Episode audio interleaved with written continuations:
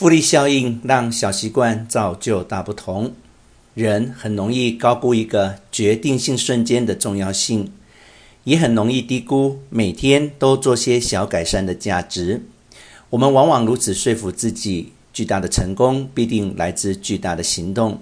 无论是减重、创业、写书、夺冠，或是达成其他任何目标，我们都会给自己压力，期许要达成惊天动地的进展，好让人津津乐道。相较之下，百分之一的改善并不特别值得注意，有时甚至根本不被注意，但其意义却可能大得多。尤其长远来看，随着时间过去，微小改善所能造成的变化非常惊人。算起来是这样的：如果每天都能进步百分之一，持续一年，最后你会进步三十七倍。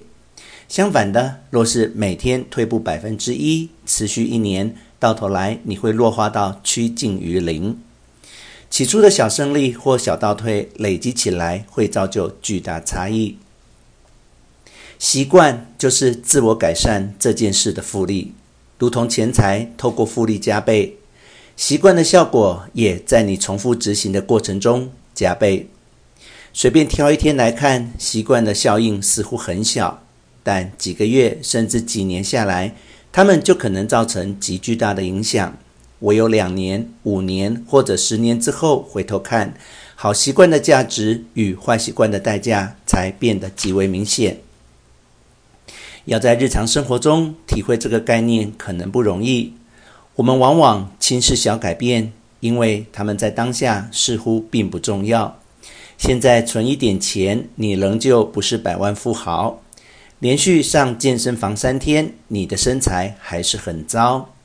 今晚研读法文一小时，你还是没学会这个语言。我们做出一些改变，成果却似乎总是来得不够快。于是，我们回归先前的惯例。不幸的是，变化的缓慢步调也同时让恶习悄悄生根。今天吃一餐垃圾食物，体重计上的指针不会移动太多。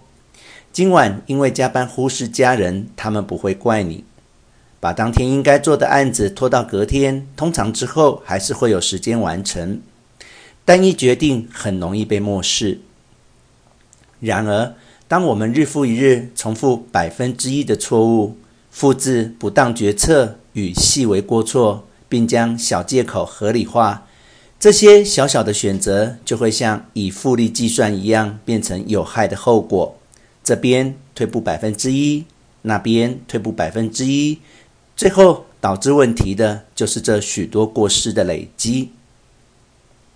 习惯的改变造成的影响，近似于飞机路线调整区区几度产生的结果。假设你要从洛杉矶飞到纽约，如果飞行员从洛杉矶国际机场起飞时，将飞机的航向往南调三点五度，飞机就不会抵达纽约，而会降落在华盛顿特区。如此细微的改变，机首偏移几尺，在起飞时几乎难以察觉。但经过横越整个美国的距离放大之后，最后的降落地却差了好几百里。同样的，日常习惯的微小改变，也能将你的人生引导到非常不同的目的地。做好百分之一或遭百分之一的选择，在当下似乎没差，但是经过横越一生的时间放大，便会决定你是怎样的人。或是你能成为怎么样的人？造就成功的是日常习惯，而不是千载难逢的转变。